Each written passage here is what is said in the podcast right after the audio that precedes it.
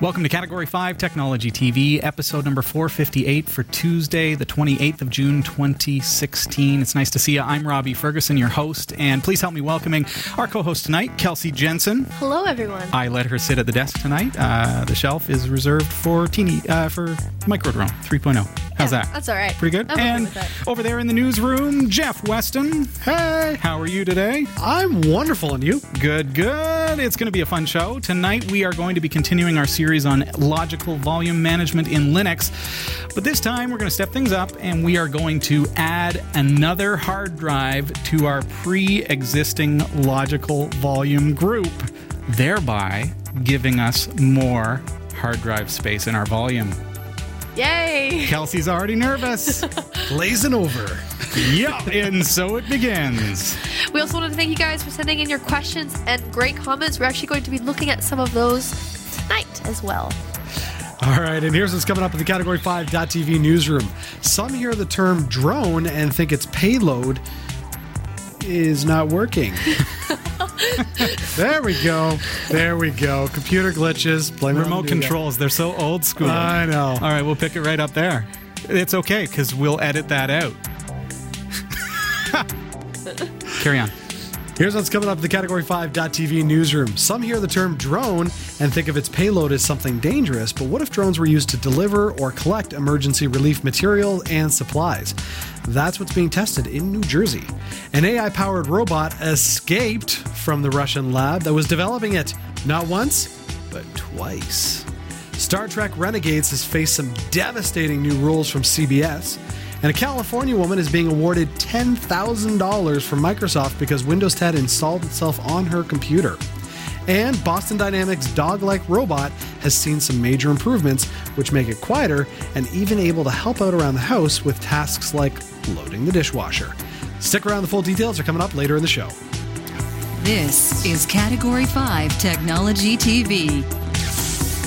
Welcome to the show. This is Category 5 Technology TV. Boy, oh boy, am I ever excited about tonight. I love doing all this LVM geekery. Yes, and I like trying to figure out what's going on. Are you, are you keeping up? I'm trying. You're trying? All right. There will be a quiz after the show, Kelsey. So, you know, stick around. Pick option Yay! C. What's that, Jeff? I said pick option C. every time. It's always right. Uh, okay, well, big seller on our website uh, this week. Now, uh, it's funny. I, I noticed that a lot of these mugs were selling, not these mugs, but mugs on our website. I'm going to show you in just a second. Um, but it made me look at these mugs that we have here in the studio, and these apparently have become collector's items or something crazy like that because they're charging. This is not us. This is the the uh, company that manufactures them. They're charging seventy six dollars per mug. what? So, needless to say, they're not selling like hotcakes right now. but there is a there is actually a color changing mug apparently uh, available with our logo on it. You go to shop. Let's actually go there. Shop.category5.tv. And when you're there, there it is shop.category5.tv. Go over to Category 5 merch and swag. Swag. And when you click on swag, you're going to see uh, anything that's available with our brand on it. There's the mug, coffee mug. It's got five out of five stars. Ooh. It's not $76. I'm not even kidding. You want to see this? Let's come back to this in just a second. Here's, here are the mugs that we're using tonight. Uh, these are the Studio D D stackable mug sets. And Yo! seventy-three dollars and fifty cents is what they're charging. So you can you can get one of those if you really want to. Uh, but let's go back to the one that's actually selling this week. Uh, there it is. Okay, I, and I have no idea why they're doing that. Check this out. Okay, so what people have been doing is going here and what have I done? There we go. Uh, and they're choosing this black color changing mug and it's actually a black mug that when you pour your hot liquid into it it turns white and reveals our logo That's amazing. how cool is that I love it. and that one's available for 16.99 Now, what about US. the green part? Does that the the like the technology and the five does that disappear when the mug is black, or do you just see technology five? I don't know, Jeff. I, you know, I haven't actually seen one of these mugs We're before. gonna have to get one. So we'll have to maybe order one for the studio here, or maybe we get one for each of the crew or something like that. Sure. But uh, but they've been selling off of our website, and it really caught my attention that uh, that they are color changing. I love that. How cool is that? It reminds me of. Do you remember when Pantages Theatre had uh, in Toronto had the Phantom of the Opera, and they sold a black mug, and it was just a straight up black mug, and when you poured your hot liquid into it, the black would fade away, and the white uh, Phantom mask would uh, be exposed. That Very was cool. cool. That's I like. I it like really that. reminds me of that. Yes. So, but that's got our logo. So check that out. Uh, shop.category5.tv for all the merch, and then uh, we've got those available there for 17 bucks. How cool is that? That's awesome. Jeff is here in the studio. I wanted to catch up with you a little bit, my man, because uh, last time you were here, we were looking at uh, that new computer that you put together. Yes, Uh, yeah. It looked pretty sweet. How are things going with that so far? They're now good. Okay. Yeah, it took tell. me. Uh, I'm going to say about four days to get the uh, to get a, a solid state drive in there to get the operating system installed. I was running into an issue where I couldn't get into the BIOS, and I couldn't uh, set up the dual boot. Every time it booted, it was going directly into Linux, and it was I was pulling my hair out because I'm you know I'm doing the delete, the F11, F12, F2, all the keys I can think of. It didn't have like a post screen that told you hit press Nope. delete to enter no, the BIOS. apparently that's one of the things with Windows 10 uh, because I installed Windows 10 Oh, first and like then put in. Mate. So with Windows 10, they don't have that screen that pops up with the BIOS, and turns out it was the uh, delete key. It was. Yeah. Pretty default. Okay. Yeah. So you got it in there. You've got Windows 10 and you mentioned Linux. So Yes. what's, what's the story? Yeah, so I've got a dual boot system, uh, tons of software being put in there. My kids are enjoying all the retro games from like the 90s that I've got stacked away in boxes with CDs and everything, which is awesome. What? But yeah, yeah, yeah. But within the first week Yeah. uh, of using it, uh, my screen goes red. And I'm Really? like, what is this red screen? Yeah. Turns out it's the new blue screen of death, but it's red. the color of blood. So, yeah, it, it- it has to Yes. do with your video card uh, and Windows Really? 10. So, if, Okay. the, if there's an issue with Windows 10 and the video card, you get the red screen of death. So, I- I've, I've had new Windows 10 for a week, and I have the red screen of death. So, I was just just fuming Really? because I want something stable and solid. So, Well, why'd you install Windows 10 then, Jeff? Why'd you do it? Why'd you do it? Uh, You've got Linux on there. I do have Linux on there, but some of the software that my wife needs to use for her business is Windows based. You know what? That's important for us to note is Jeff's talking about dual booting. You're getting taller. My chair is just ridiculous. dual booting allows you, you know, there, there's this fear of maybe switching from Windows to Linux because you, maybe you've never tried it or maybe you've heard that some of your applications aren't going to work, like Jeff's wife, apparently.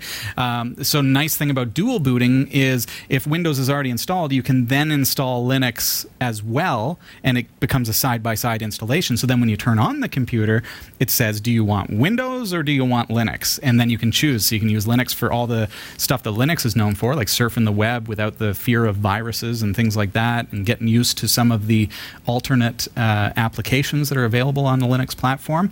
And then if you absolutely need it, you can reboot back into Windows. And I suppose that's kind of how you're going to play some of those old games as Yes. well, right? Maybe DOSBox on Linux would be another way because some of Yeah, them that would could be work. like a DOS game because Yep. these probably predate Windows as well. Some of them. Uh, I know I have some. that yeah, some of them classic. do. Uh, I do have a couple that are on floppy that I'm going, what? Like, What do you do with those? yeah, I can't use them. you you'll be the one guy who seriously goes out and buys a, a floppy drive I- in this in I this day and did think about it. Yeah? I, I contemplated it, but I'm like, no, I just, I can't, I can't do that. I So- think that at that at that point, if I had old retro stuff that I really wanted, unless it was something personal that I really wanted to recover, like old pictures or something like that, then I would buy like a USB floppy drive. But Yeah. if it was just games or something, I think that you'd probably find that it's abandonware. You could Yes. find it as a download online, and at least you know, okay, look, I actually own a copy of the the thing. So I'm Yeah. not bootlegging or making illegal copies. I own it. I'm just you know, it's a copy that I can Right. use. Then you want to watch out for viruses. So, but and stuff. otherwise, it's good. I mean, that system is just screaming fast. Sweet. I love it. Absolutely love it. viewers were letting us know uh, we were looking at that back plane on on Yes. the inside. It had Yeah. two SATA headers, looked like some fan headers, and a Molex for power. And uh, one of our viewers mentioned that uh, looking at the front of the case, and we didn't actually look at the front of the case, but it looked like, and looking back at the video, I can see it as well. It looked like there might be some hot swap drive trays there. So you Oh, can actually okay. set up uh, potentially, and, and I'll get you to check this at home and then get back to us and let us know if this is the case. At the front, there were two red switches, and uh, the theory is is that one of those switches, those switches are going to allow you to eject a hot swappable hard drive. Okay, the, the the red switches, I wondered about them. Yeah. They are stationary, they don't move. They're placeholders for another switch. So that could be the case. But why? So why the backplane? It doesn't make any sense. It's I gotta don't be. know. Are you sure it's not a drive tray? It's not. It's well. It might be a drive tray, but the red switches that are there, because Yeah. I I tried to move them, and when I looked at them through the the chassis on the inside, they are in place. They're screwed in. They are a placeholder for a switch. So I'm sure it, Hmm. like something can be installed there. But uh, yeah, I wonder then if it's a backplane with um, with the ability to buy trays for it. Maybe you can buy hot swap trays for it. could be. It's a great theory. I'd love to. I'd love to see this thing again and see if we can get into that and figure out what it is. You You know, I have lots think of I, I thought I knew a lot about computers, and then I started working here. Yeah, you know, I realized there's a lot more to computers than I Are you having thought. fun? You yeah, no, it? it's great. It's fun. It's a fun show. I love doing it, but it's just it's like there's a lot more than I thought I knew. sometimes we get a little bit geeky around here too. So that's rough on you. it's, fun. it's fun. It's great. It's a great time. I love it. What about you? Are you enjoying the show? Are you enjoying? uh, You know, where are you at? We'd love to know where our viewers are at. If you are over the top geeky like myself, or maybe you're just learning your way uh, like Kelsey, or maybe you're where Jeff's at and just learning how to set up dual boot systems and Yeah. and uh, doing all that kind of cool stuff. Um, let us know. We'd love to know where our viewers are at. Yeah, and actually, speaking of viewers, we would like to welcome our, a new viewer who we just started chatting with tonight, USS Rover, Hey, yeah. who found us through Google. So thank you. Well, way to go! us. Thanks for the referral, Google. Yeah. And thanks, uh, hey, USS Rover, it's so nice to have you here, all the way from Mars. Didn't know we were viewed on Mars. That's pretty cool. That's We're gonna need to update the viewer map a little bit. A little bit. We've extended it into the galaxy. uh, we were talking a little bit about Microsoft, and um, something that we often talk about here on the show is security, phishing scams, things that try to trick. Uh, people into revealing personal information. One of the classic scams is this Microsoft cold caller who will call you up at home and, and say, you know, this is Microsoft calling, and we detected that you've got a virus. And if you'd like, we can remote in and service your computer for you. It's a free service, and we'll take care of it. Blah blah blah. And you you know you fall for it, and then you've allowed this person who is not Microsoft into your computer. They remote in, they install all kinds of software that makes them the controller of your computer. Uh, so they can install things that encrypt your files and then require ransom in order to get them back. Uh, so you have to pay them. They could get in there and say, you know, a lot of times it's just the scam to get quick cash, and they'll say, okay, well, we need your credit card to authenticate your user account, and then they run up a thirty thousand dollar credit card bill. Who knows, Yeah. right?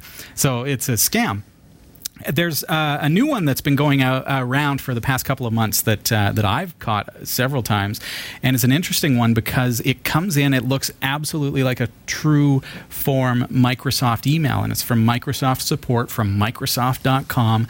Everything about the email looks entirely legitimate, and uh, the email address is a Microsoft.com email address. The um, the links link out to Microsoft.com knowledge base articles and things. So it's very very real looking. Yeah. The logos there, everything. So when you you know we've talked about you know click the link or don't click the links, hover over the links and see where they're going to link to, and make sure that it's uh, it's actually the site that you think it is. And so Microsoft.com. So the people that have developed this particular phishing scam know that people are privy to that information now. So you're you're smart enough to know. Let's hover over all the links before clicking on them to see that it in fact goes to Microsoft.com. Right. So because they know that, they create all these links that are Microsoft.com. And so the average user is going to say, okay, this looks absolutely legitimate. Right. So they're going to possibly click some links and so on and so forth, and that's fine because it does take you to Microsoft.com. But what they've done is they've effectively created trust from you sitting at your computer with this particular email. So, how do they get you? Right in the footer of the email. So beyond all the information about your, you know, we, we need information about your account because someone has compromised it, blah, blah, blah, or whatever it is. Usually these are sent to businesses. And then in the footer, there's the name of the person, an email address that is a Microsoft.com email address, but it's probably not even real. And if it is, it's not the right person. No. Um, and then in big text is a phone number to call. That caught my eye because Microsoft is not notorious for giving out direct access phone numbers No. for us to call in order to get free support. It just doesn't happen, folks. So I decided to get into a reverse 411 lookup service and do a, a search on the particular phone number that was provided in this official looking Microsoft email. Right. And turns out it was a marketing company in New York. Oh, Okay. So when you think about all that, we really have to be careful when it comes to these phishing scams because the people who are the scammers are smart. They know what they're doing and they know what to do in order to trick you into thinking that this is a legitimate email. All that to say, be careful. Be careful, folks. yeah. Kelsey, we've got to take a quick break. Yes, we do, because it's already 20 after. What? How did it happen? uh, After the break, we're going to be talking about logical volume management. We are going to be adding a 500 gig logical, well, actual physical hard drive to our logical volume group that's a lot of space. so that we're going to extend our little 28 gig logical volume to 528 gigs. Woo! Don't go space. anywhere. Stick around. Jeff Weston, Yeah, man. you're building a brand new, beautiful website, What? aren't you? No. Am I? Oh, you're a terrible actor. What? This is where acting comes into play. Oh, I didn't know we were acting. You're supposed to act. Okay, fair enough. All right. Yeah, I'm building a really cool website. Are you building a really cool website? You need hosting. One of the things about a hosting account is you don't want to have limitations put on your website. It's true. How much hard drive space do you have? How many email accounts? How many domains can point to it? Well, we've got an amazing deal for you. For a very limited time, cat5.tv slash dreamhost. For just $5 and a bit of change per month, you are going to get unlimited website hosting, unlimited email accounts on that hosting uh, service. You are also going to receive a free domain name. Ooh. So your own .com, Nice. to put that amazing website that you've been working on It's on true. there. If you run, if you want to build a WordPress site, fine. Sign up cat5.tv slash dreamhost. Just don't put Panama Papers on it. Just don't do it. But hey, uh, it's a great deal, folks. Best deal you're going to find. $5 and change per month. Go to cat5.tv slash dreamhost. Welcome back. This is Category 5 Technology TV. I'm your host, Robbie Ferguson. And I'm Kelsey Jensen. Hi, Kelsey. Hi, Robbie. Hi to you. Hello. Nice to see you. Great to see everybody. We've got viewer comments that have been coming in like crazy on our YouTube account, uh, YouTube page, and you can find it at cat5.tv slash YouTube. That's our quick link to get you there. Uh, we have some comments that we can share tonight. Yes. Hi, Rev D. Jenk. Nice to see you. Hello, everybody. Um, so the first one comes from, I think it's CEE. It's there's a line C128D. C. Yeah, that. Uh, so this is for Jeff. Oh, is it for Jeff? It's for Jeff. Prepare I believe it relates to the news from last week, I think. Oh, yeah? Read it angrily, Kelsey. All right, you ready for this? I'm ready. Bring it on. Petaflop isn't the name of the computer. It refers to how powerful it is. Fist. Yeah, I'm waiting for the our drinks to splash everywhere. that'd be bad. Petaflop. I laughed when you said petaflop. Oh, that's a dumb name for a server. Did I? yeah, you, I you don't kinda remember. Did. You kind of did. A petaflop is a measure of a computer's processing speed and can be expressed as a thousand trillion floating point operations per second. So 93 petaflops equals 93,000 trillion floating point operations.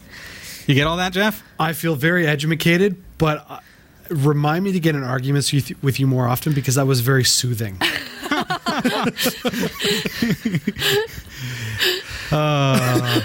Thanks for the comment, C128D. Jeff called Petaflop the name of the server.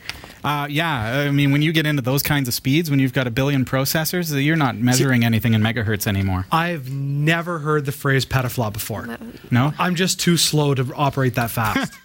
I'm like 0.00000000001 petaflops. Something like that. That's it. yeah. All right, moving on. What do we got from Rawl? Hey, Rawl.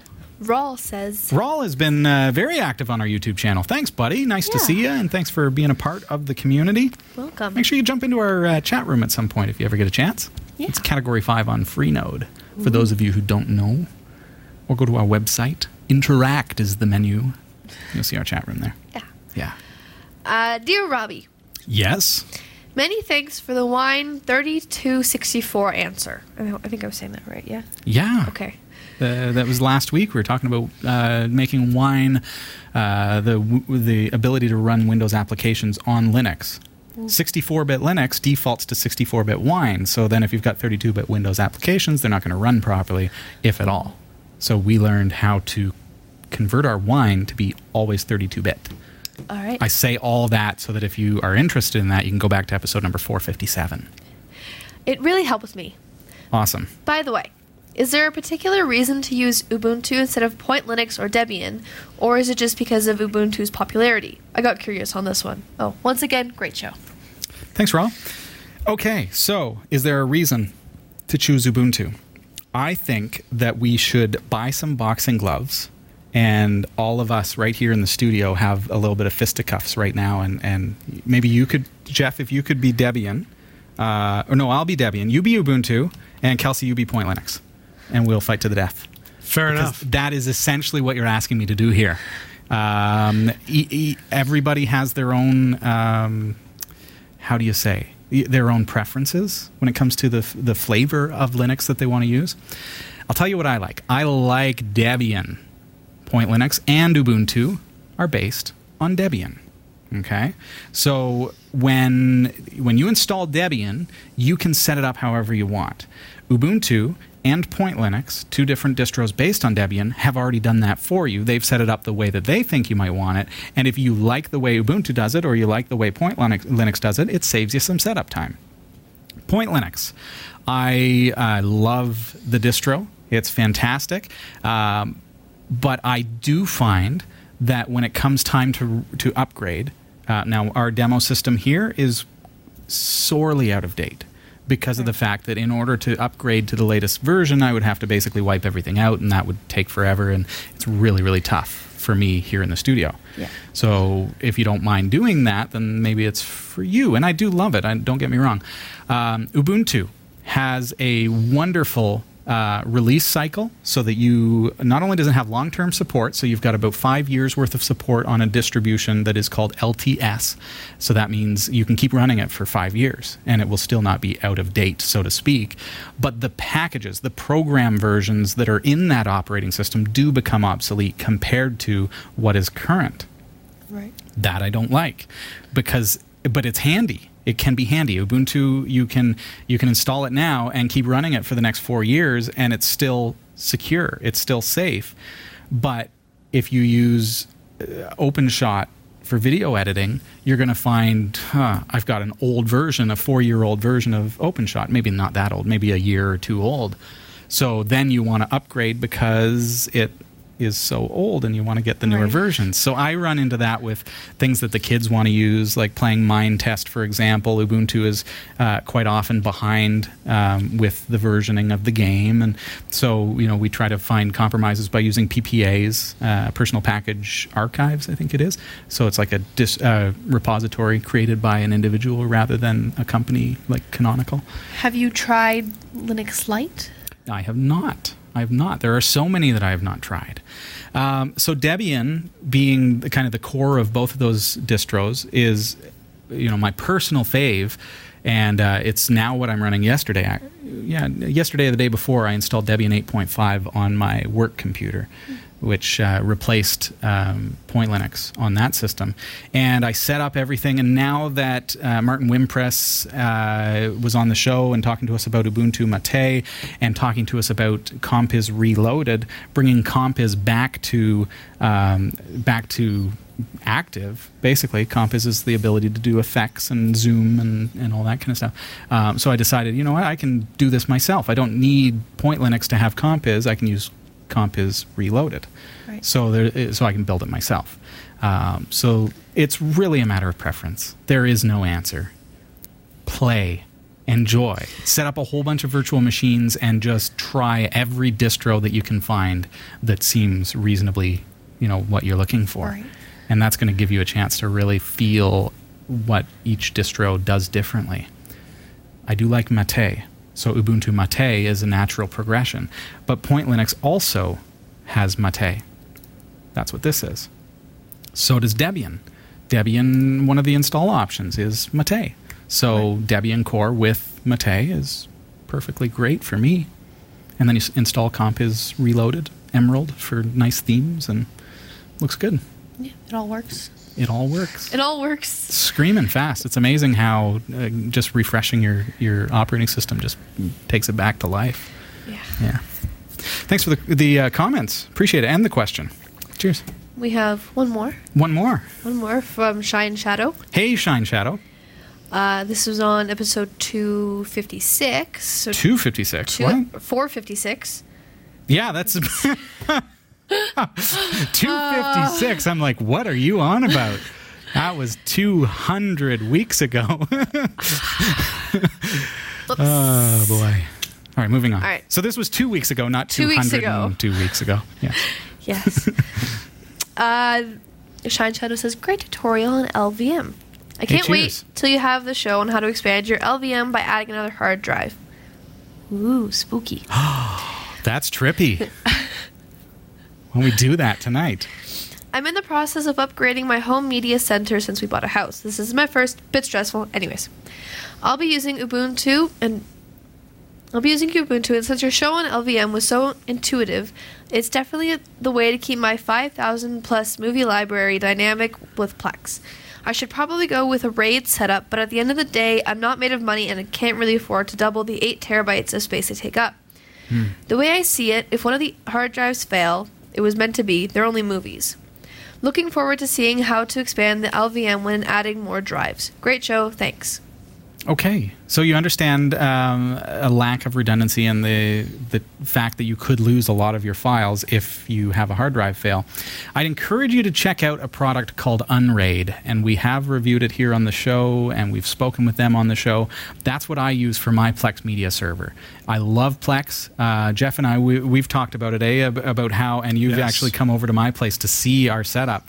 I've got Unraid running uh, in the rough in bathroom on a server with seven hard drives. And the nice thing about Unraid is it does give you single drive fault tolerance. So if a single drive fails, you can replace it and you don't lose any of your files. Why that's important to me, Shine Shadow, is because even though you say you don't really care, fact is you've got an array that has eight terabytes of space. I guarantee you, you are going to fall into saving your personal files onto that array. It's a lot of space. It's somewhere that you can drop it that is on a NAS share, and it's convenient. So, guaranteed it's going to happen. I don't want you to lose your family photos or videos. So, please look into some redundant solutions.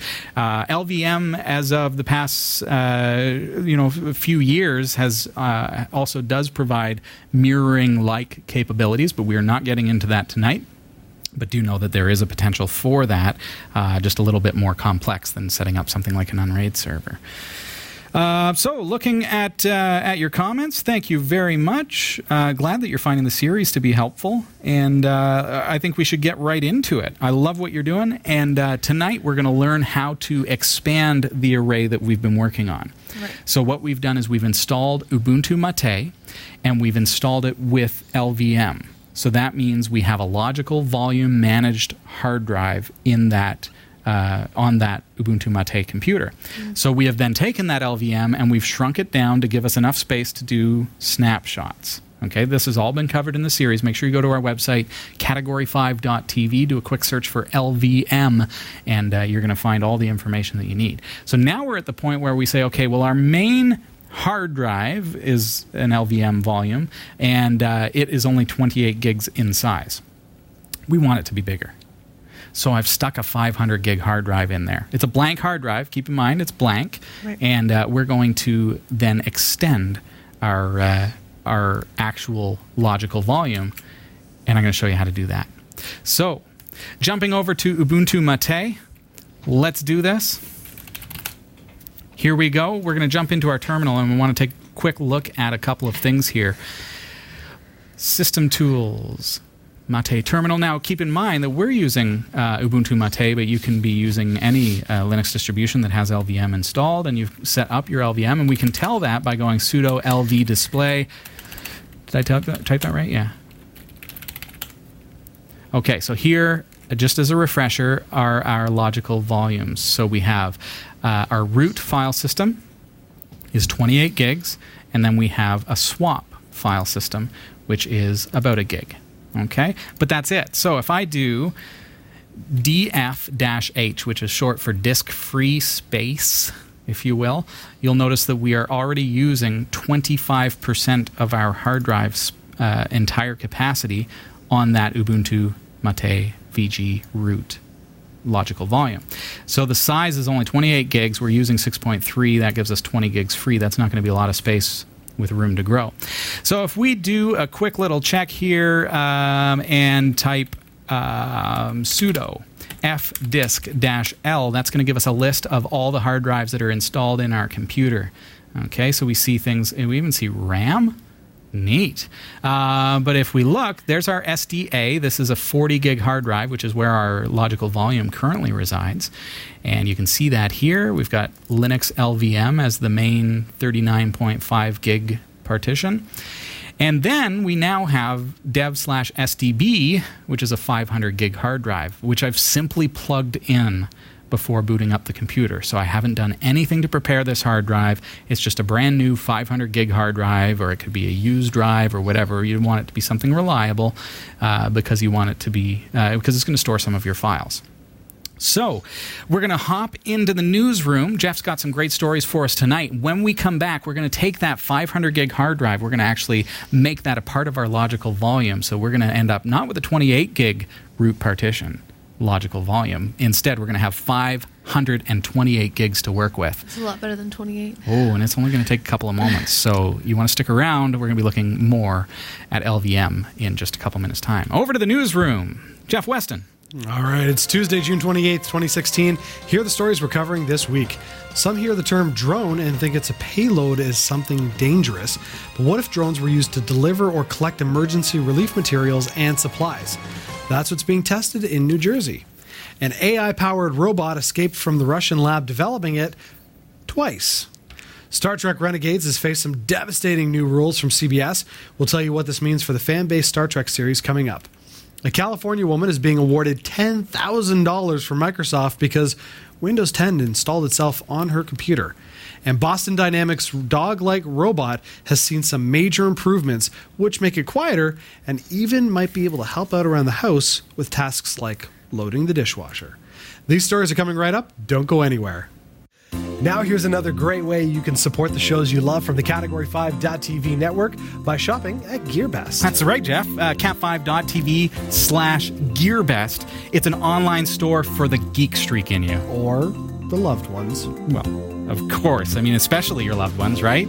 Uh, because cat5.tv slash GearBest, quite frankly, has all of the greatest tech gifts that you could ever hope for at rock bottom prices. Do they have cell phones? You betcha. Cat5.tv slash GearBest has a wide assortment of unlocked Android cell phones and tablets.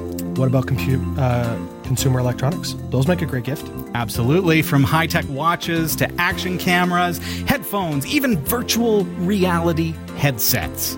Cat5.tv slash GearBest has you covered. They literally have it all, Jeff.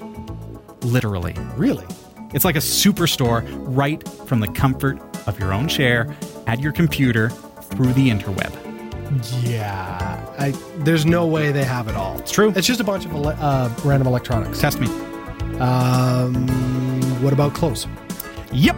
Both men and women, fashionable apparel at rock bottom super duper prices. Kind of like this. Well, look at this coat. What do you think? It's a slimming mock leather jacket. I love it.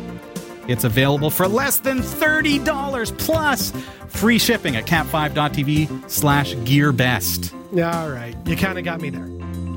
Wow. Any other questions for me, Jeff? Uh, now that the winter has passed, flying season. Do they have any good deals on, say, drone copters? Oh my goodness! Well, check this out. Dude, they have everything. Check out over 500 various drones. And not only that, they're available marked down by about 30 to up to 63% off the regular price. Love it. What's the website again? Well, you're going to find GearBest on our partners pages for any of your favorite Category 5 TV shows like New Every Day, Category 5 Technology TV, The Pixel Shadow. Uh, but of course, if you want to shop absolutely right now and you want to go straight to the site, all you have to do is visit cat5.tv slash GearBest. See, that's easy. cat5.tv slash gearbest. That's right. Happy shopping. I'm Jeff Weston, and here are the top stories from the Category 5.tv newsroom. How to distribute life saving supplies quickly and safely after a natural disaster has long been a puzzle for responders. Now, drones might be the lifesaver. The idea was put to the test last week in New Jersey as a drone delivery service conducted test flights to help determine whether drones could be used to carry human medical samples to and from areas that cannot be accessed or communicated with during major storms, earthquakes, or other disasters. Experts say drones are becoming a more valuable tool in many humani- humanitarian operations where the unmanned aircraft can be quickly launched and used to collect data and images to help locate people who might be injured or trapped. But Timothy Amukele, an assistant professor of pathology at Johns Hopkins University School of Medicine in Baltimore, said that biological samples are not like a shoe or a book, they're pretty fragile items. Mr. Amukele is acting as consultant to the company conducting the tests in New Jersey. He says, for example, if blood is being carried on the back of a motorcycle, shaking uh, caused by the bike and its vibrations can ruin the sample. About 100 people looked on as drones flew Wednesday between an onshore medical relief company and a test facility on a vessel stationed in the Delaware Bay. They took medical supplies from the vessel to the medical camp, while blood and other medical specimens were flown between the sites. The test came a day after President Barack Obama's administration approved the routine use of small drones by real estate agents, farmers, filmmakers, and countless other commercial operations after excuse me, after years of struggling to write rules that would both protect public safety and free the benefits of new technology. I like this. How cool. With all the natural disaster things that are happening acro- across the world, this is a great option. I like the idea that we can use drones for this. I hope that the delivery method is quite smooth for those, uh, you know, gentle samples. Well, you know what? I think about a gimbal for a camera where, you know, even though the drone is going like this, the gimbal is nice and smooth. So what's to stop them from putting a gimbal on the on the box? Good question. I don't know. But would a gimbal cover turbulent airspace? Like, would the gimbal be that s- corrective? Have you ever been running down the stairs and done a little trip while you're carrying a cup of coffee? Eh, or driving with a cup of coffee and you hit a bump and you, your hand Yes. absorbs that flow so that you don't, you know, like you just instinctually, you know, you Makes wouldn't want to sense. spill your coffee. So if, if there was something like that, then why not? I, you know, I think it's great. I, I Definitely love cool. this. I think it's totally cool. Speaking of cool, this story I absolutely love. A robot in Russia caused an unusual traffic jam last week after it after it escaped from a research lab, and now the artificially intelligent bot is making headlines again after after it reportedly tried to flee a second time. Engineers at the Russian lab reprogrammed the intelligent machine dubbed Promobot IR77 after last week's incident, but the robot recently made a second escape attempt. Last week, the robot made it approximately 160 feet to the street before it lost power and partially paralyzed traffic. Promobot, the company that designed the robot, announced the escapade in a blog post the next day. The Promobot was designed to interact with people using speech recognition, providing information in the form of an expressive electronic face, pre recorded audio messages, and a large screen on its chest. Essentially, the thing kind of looks like Alfie. If it had an Alfie from the 80s. I'm picturing the. I, hey, I'm up here. I'm up here. Anyway, the company has said that the robot could be used as a promoter, administrator, tour guide, or concierge, or a really big traffic pine cone. In its blog post, the company said it considers the escape a successful test of the machine's new navigation system because the robot didn't harm anyone and wasn't damaged during the getaway. Okay, so here's my take on the story. The company is called Promobot. The robot, the robot is Promobot IR77. Interesting that this robot that's being tested for GPS navigation suddenly escapes twice. Uh, you know, I think there's a little bit of uh, you know playing going on here, but at the same time, there's a part of me that's going, somebody contact Will Smith because the robots are escaping and not listening to the commands of their owners. No word yet if, as he escaped, he yelled, I'm free. Yeah, but the thing kind of looks like a cross between the Alfie unit from the 80s. oh, yeah. Remember Robbie? I could never forget Robbie. Oh, Well, yeah, you're, you're sitting looks- across yeah. from me. No, the ro- Robbie the robot. I don't remember Robbie, but I Really? remember Alfie. Oh. It looks like a merge between Alfie and WALL-E. Maybe. I'm I'm looking at that and I'm seeing uh, the Honda Asimo Sure. as well. Yeah. I just, I think it's funny. Two weeks ago, it was robots taking our jobs in the healthcare profession. Now we've got robots that are escaping and blocking traffic. Stop making AIs. That's well, my only you know thought. what? It could have been worse. They could have programmed it with uh, Microsoft's AI. It's true. It then you just get a red really screen of death. Yeah. All right. Devastating news for Star Trek Renegades backers. On Thursday, CBS and Paramount issued fan film guidelines that's put an immediate halt to all things Star Trek on the Renegades set. The new fan film guidelines found on StarTrek.com state several rules which seem to be targeted specifically at renegades. For example, the fan film was must not be longer than 15 minutes in length must not pay its actors or crew, and must not contain any actors who formerly worked on the Star Trek set. It also stated that a fan film is not allowed to make profit, and if fundraising is used to fund the project, no more than $50,000 may be raised.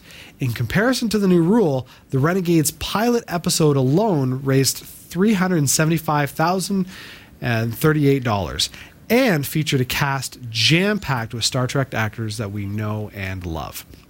In a statement sent to Star Trek Renegades backers on Friday, the Renegades team said, We at Renegades have nothing but the utmost respect for Star Trek and its IP holders, CBS and Paramount. Everything we have done has been because of Gene Roddenberry's vision and creativity. Star Trek is their property, and we will absolutely abide by their rules and guidelines.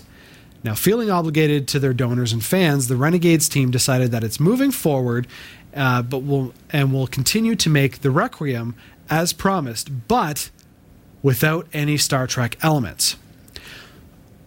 Uh, okay, how do you take a show that's got spaceships flying around space?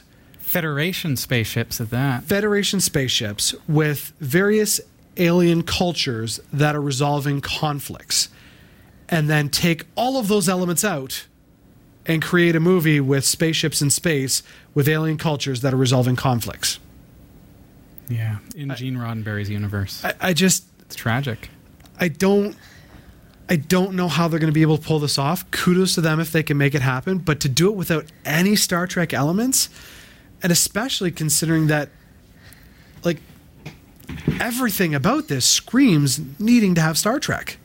Well, you know what, Jeff? What what really troubles me about the like what's so sad about this?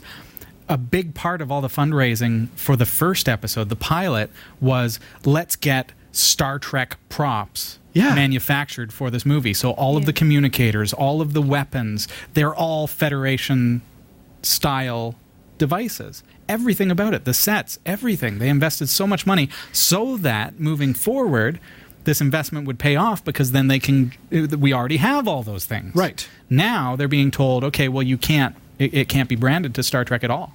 It can't have any Star Trek paraphernalia. And with the Requiem, we're talking. They've got like ten other Star Trek actors, including some big names that are gonna, you know, that were potentially gonna really. Uh, Jonathan Frakes is, was in it, wasn't he? Was or, he? Or was he in Renegades? I don't think so.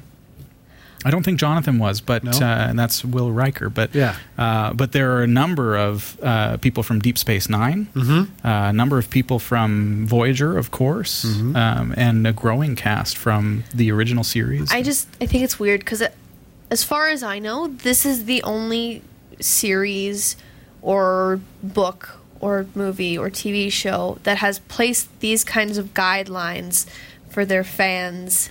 oh, you could never ever do it with Star Wars, anyways. No, Period. not with Star Wars. Definitely but, not. But at least at least up until t- the Friday, Thursday, CBS Studios and Paramount said it was okay, or at least stood back and let it happen, and didn't press charges and take people to court over Yeah. it. Right? See, it At makes least me was wonder if if something has happened to cause them to go. Ooh, Oh, we yes. might be in trouble here. Because I mean, like they are working on their new TV show Uh, and that's exactly based what's in, happened in. Toronto. Yeah, But it's a totally different feel. Like I was reading an article the other day, and they're saying that the new show is going to be raunchy and Game of Thrones esque. Like, so are we I talking guess. about nude Star Trek being put on TV? And- And if that's the case, I can't see the Requiem is going to have anything like like it's two different markets. It wouldn't like something like Requiem just boost publicity, and like wouldn't it make it so You that think it, it keeps the fans happy. Yeah, because there's nothing. Because like I mean, not a lot of fans. I mean, people like the new movies, but I'm I've heard that a lot of fans aren't too happy with the the current the current the current Star Trek, the new ones. Where ones. they're going with it? With the well, new we don't ones. know enough about it.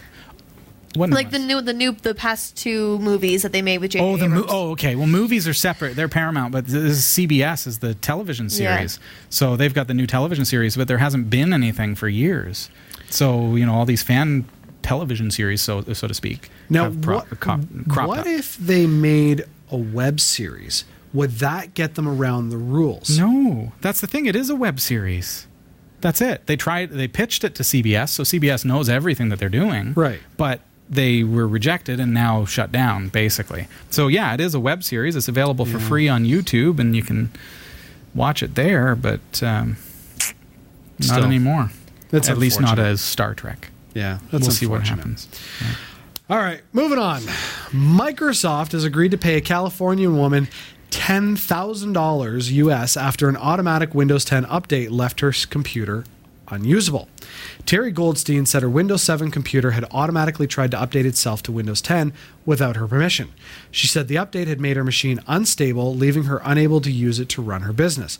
Microsoft said that it dropped its appeal to save on legal costs.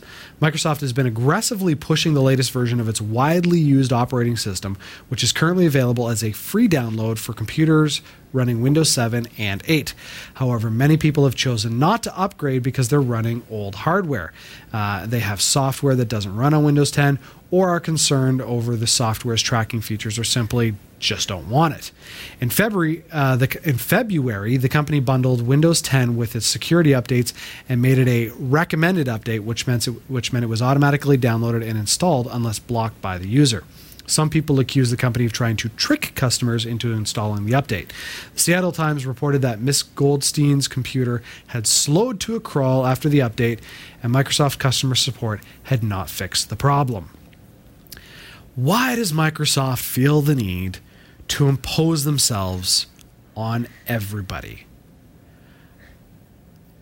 But they're doing it for free. No, they uh, most certainly not. okay, I, I realize they're getting money out of it, but but like honestly, they're like a bad virus that just won't go away. It's all about that dollar dollar, dollar bills. There's our T-shirt for the day. Not not the dollar bills. Microsoft, the virus that won't go away. So That- sad. yeah, yeah. Ah, so frustrating. I'll tell you a sad story. Uh, upgrading to Windows 10 cost four hundred dollars here. Oh. Because we pay for bandwidth and Microsoft rolled it out on our system. Right. And the bill came and it was $400 higher than previous months. I think you should contact Microsoft and tell them to pay the bill. Pay the bill. Pay the bill, Microsoft. Wow. You virus that won't go away. That's crazy. Okay, Boston Dynamics' latest robot appears to be designed to help in the kitchen as they made a video showing the robot loading a dishwasher. The robotics business, which owns uh, is owned by Google's parent Alphabet, has created a dog-themed machine that replaces the liquid-powered pistons of earlier designs with an all-electric system. As a consequence, Spot Mini's engineers say it's one of the quietest bots they have ever built. This thing does not look like a dog, though. If I had a dog that looked like that, It's like a dog slash some kind of raptor kind of thing with a Without a neck. with a long neck. yeah, I don't know. It's like a, a a dog out of an alien movie or something that's been taken over. What, what I don't was know that? about you guys, but I want 12. you want 12? You want 12? I want I want one. Those are cute. I like them. cute. I just want I like it. but really, loading the dishwasher, that's its only function? Oh, Jeff, come on now. I have kids for that. Yeah, they don't want to do it. yeah. I, I pay them. This one does it without complaining. I suppose that's true, but how? Like, You don't you don't have to pay this one. Yeah. I have to buy it. Well, yeah. Ten but billion dollars. What if, what if it decides to become a promo bot and escape into the road and become like a traffic pylon? Well, we know what happens then. yeah, exactly. All right, big thanks this week to Roy W. Nash and our community of viewers for submitting stories to us. If you found a news story you'd like to send, email it to newsroom at category5.tv. For all your tech news with a slight Linux bias, vis- visit the category5.tv newsroom at newsroom.category5.tv. For the Category 5.tv newsroom, I'm Jeff Weston. Thanks, Jeff. This is Category 5 Technology TV, and I'm your host, Robbie Ferguson. And I'm Kelsey Jensen. Kelsey, our website is www.category5.tv. Yes. Go there. Yeah. Check it out. We've got like affiliate links where you can buy sure stuff do. through them. Visit our partner links, and that helps Help support the show, helps support the network. Definitely. Yeah. Uh, but also, we've got, well, now 458 episodes of Tech TV. That's sort of incredible. It's available for you absolutely free. You've got some binge watching to do, folks. Just a little bit. 458 hours of binge. At least that, because sometimes we go over, and very rarely do we go under. Yeah. It is uh, getting late. It and is. speaking about going over, I tonight we're looking at expanding or extending, if you will, our LVM volume. Do you think it can be done in six minutes?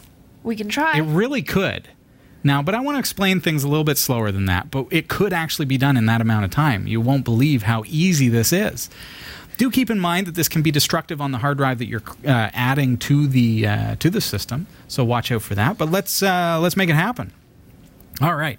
So back over to our uh, our Ubuntu Mate system that has LVM installed. There's our 500 gig hard drive that we've added to the system, and if we look at our uh, disk free, dash H means human readable format. If I didn't put the dash H, it would just be a bunch of numbers. So dash H gives me the human readable format, which is in gigabytes and megabytes and a lot easier to understand. Um, so 20 gigs free uh, on our current uh, logical volume, okay, for the root. So what we want to do is we want to take that uh, dev slash SDA or SDB, pardon me, SDA is already in there, uh, and add it as a uh, as a physical volume to our volume group. So let's uh, let's make this happen. See how easy this is. So we're again going to use tools that we've been playing with um, throughout the course of this series. First of all, we need to become super user. So sudo, and we're going to go pv display. I want to show you the physical volumes in our uh, in our system right now. So right now we have PV or physical volume dev slash SDA5. Okay, and then we have VG, which is volume group uh, Ubuntu dash mate or mate dash VG. And then our physical volume size is 39.5 gigs, and so on and so forth, and all that kind of stuff. All right.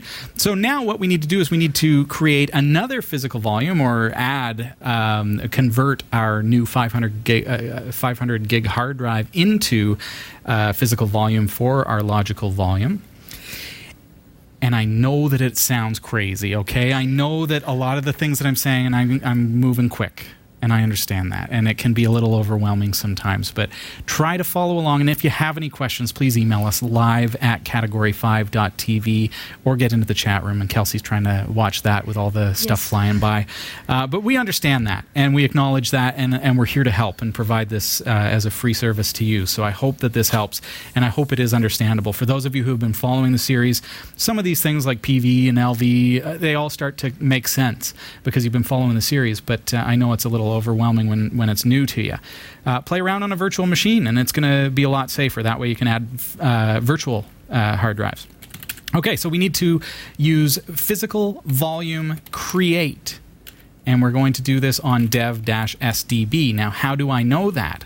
Well, remember, we went before the news, we went sudo fdisk L, and we found that our 500 gig hard drive is dev slash sdb.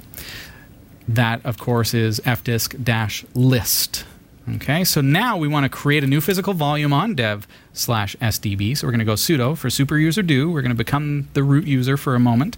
PV create, physical volume create, dev slash SDB. And that's all there is to it. It's done.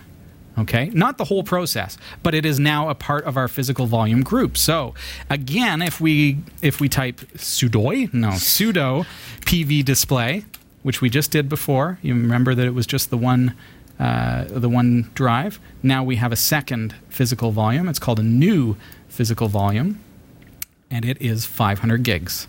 Okay, so it is not yet a part of our logical volume group. If we do uh, df h, we see that our hard drive still only has 20 gigs free.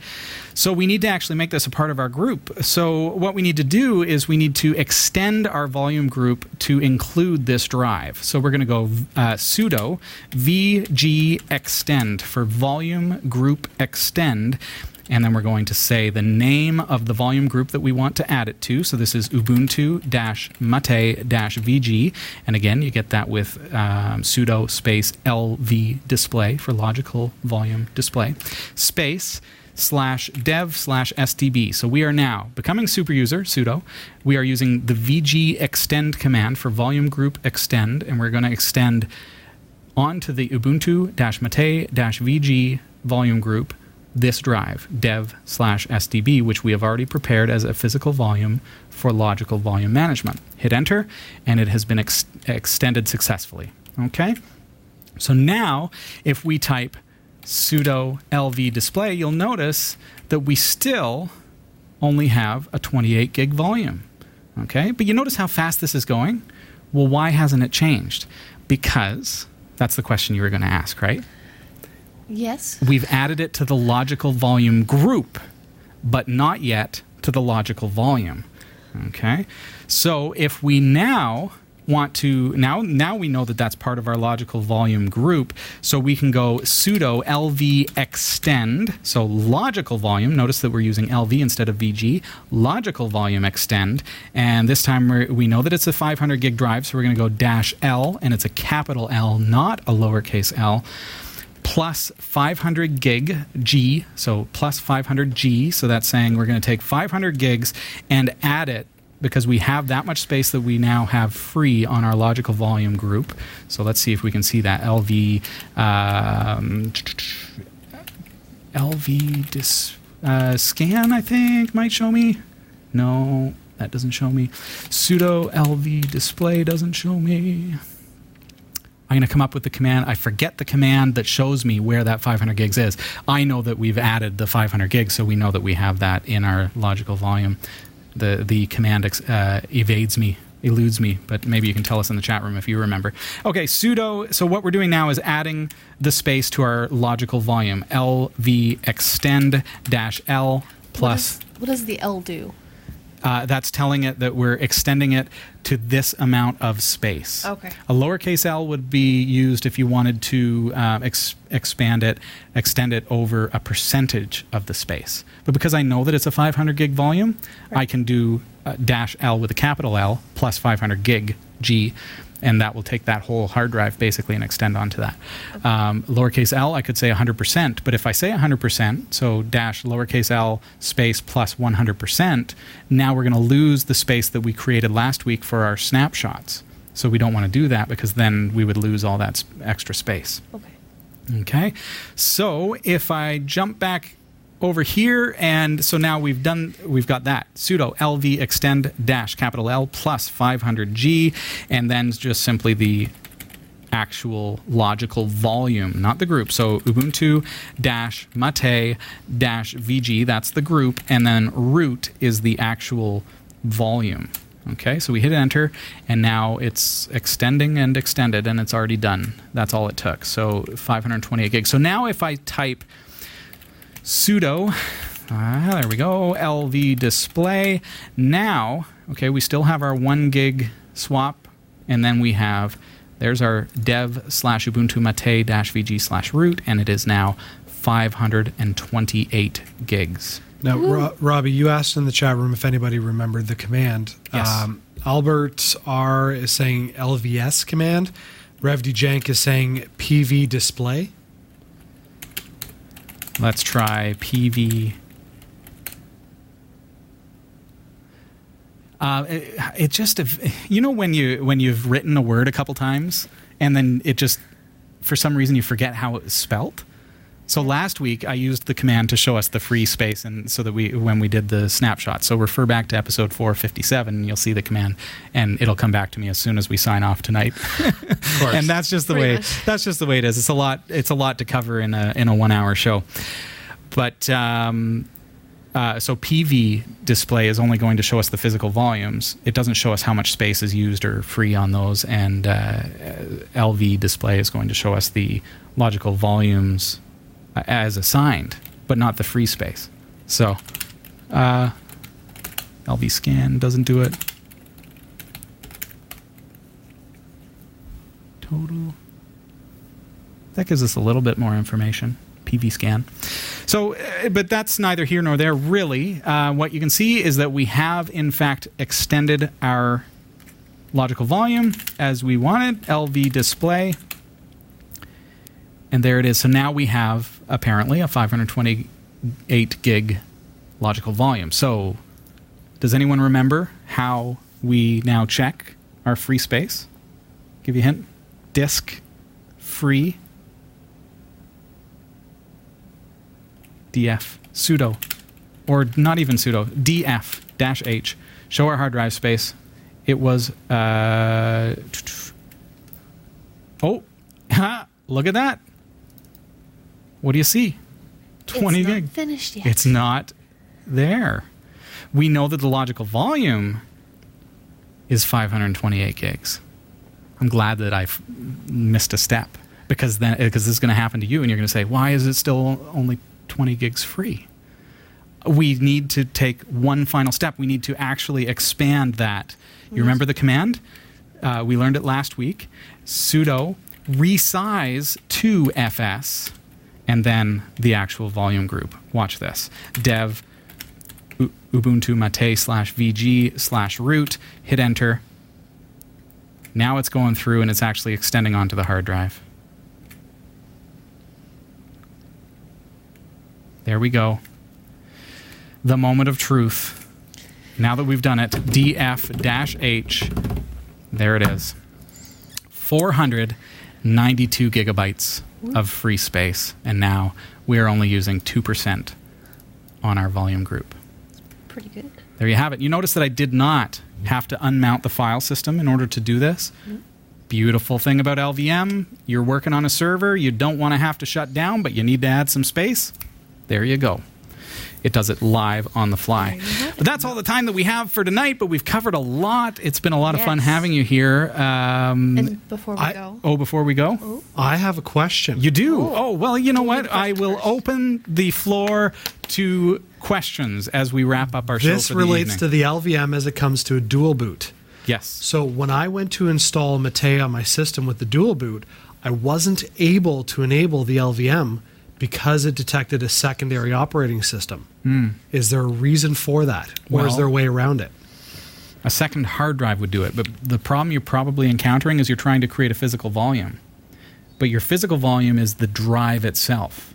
Okay. You can create logical volumes within a physical volume, but because your physical volume already has Windows on it, if you create a physical volume to use for LVM, you're going to wipe out Windows, Right. right? So if, smartly, the Ubuntu installer has said, "Whoa, hold on, don't want to do that." So that if That's you're going be doing an LVM, it can't be with a dual boot system, is what we're It could be, uh, but you may. I have never tried that, Jeff. But you may Okay. have to put it on a separate physical disk. Okay. So you could take Windows and have it on uh, a particular hard drive, Right. and then have Linux on another hard drive. You can dual boot by partition or by uh, hard drive. So you could have a second SSD, or maybe use uh, a little bit of space, uh, create a partition about uh, I don't know, 200 gigs on your f- spinning drive, and use that for Windows. Right. That would be an option for you. Okay. Cool. Yeah. Any other questions? Chat room? Final chance? Final chance? What do we got, Kels? um, we have category five dot TV. Oh, she's got, she wants to throw that out there. I got it. I saw a question. Rev D Jenk had something for us. PV display. No? He's looking for the thing. Oh, right, that question. She, she even wrote it down, I Rev. did. It's on my. It's on the other sheet. um, At 8 o'clock, brains turn off. I forget commands. She forgets that she made notes. will LVM snapshots help against ransomware attacks? No. All right, well, that's all the time that we have tonight. Understand, Rev, the nature of a snapshot is only to take a picture of the hard drive so that you can back it up. If you don't back it up, you have done nothing of any value. Okay? So by creating a snapshot, yeah, we're going to cover this on an upcoming show. We're going to use rdiff backup and we're going to be able to create an untouchable backup that can be uh, incremented in such a way. We talked about it on the show. I think it was you, Jeff, that was here. We talked about being able to go back in time. We're going to be creating that kind of a backup set. back So the the future. snapshot itself does nothing to protect you from things like CryptoLocker or other ransomwares or encryption viruses. What it does is it allows you to then create a backup that is persistent, that is uh, able to happen on the fly. And that backup, if done correctly, is what's going to protect you against those kinds of things. Okay? We're going to cover that on a future show. Don't lose track of what snapshots actually do and what LVM is. And if you have questions or if something isn't clear, I try to cover it all and I try to make it understandable, but it is geeky as heck. Yes. That's our Um, other shirt tonight. Good guy ninety eight. His question. Hey, good guy. I'm waiting for it to come in though. Oh, okay. I have a question. All right, so All right. So in the meantime, Category5.tv is a member of the Tech Podcast Network. If it's tech, it's here. Category cat5.tv slash TPN and the International Association of Internet Broadcasters, cat5.tv slash IAIB. thanks, Kels. And the question is here. Fantastic. Okay. What is the question? You put a lot of faith in the chat room. Just be like, okay, there's a question. We know it's coming. We have no idea what it is. It's probably to do with something dirty. Okay, so it's starting. Not that you do that, good guy. I know. I used to be a main a mainframe programmer and used a program named InfoSelect on the PC. It allowed me to write random notes full of command command Fs, etc., or I think it's just commands, etc. It auto-indexed every character of a note. So you can search it? I'm waiting for more to come in. Oh, okay. It's coming in parts. You know, you're just you're holding up the end of the show here. Type faster, man. We're just waiting. Of a note, Windows software, any Linux program like that. I don't actually understand quite what you mean. Search. You can Search, you search. You can search it. So this is notes that are searchable. Windows software. Oh, do you have any